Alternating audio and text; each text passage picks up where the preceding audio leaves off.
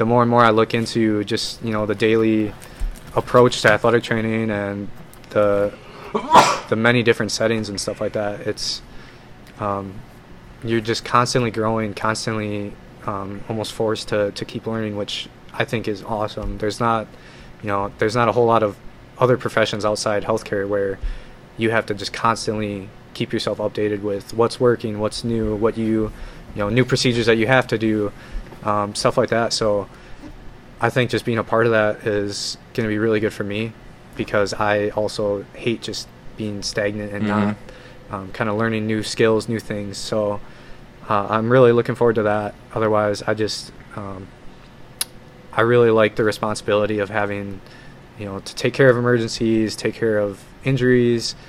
Um, I don't really mind paperwork, stuff like that. So really, all these aspects Right. put together in one, it's I, I don't really have a negative thought about it. So right. um, that's kind of how I know that I I'm really going to enjoy working as an athletic trainer in the future.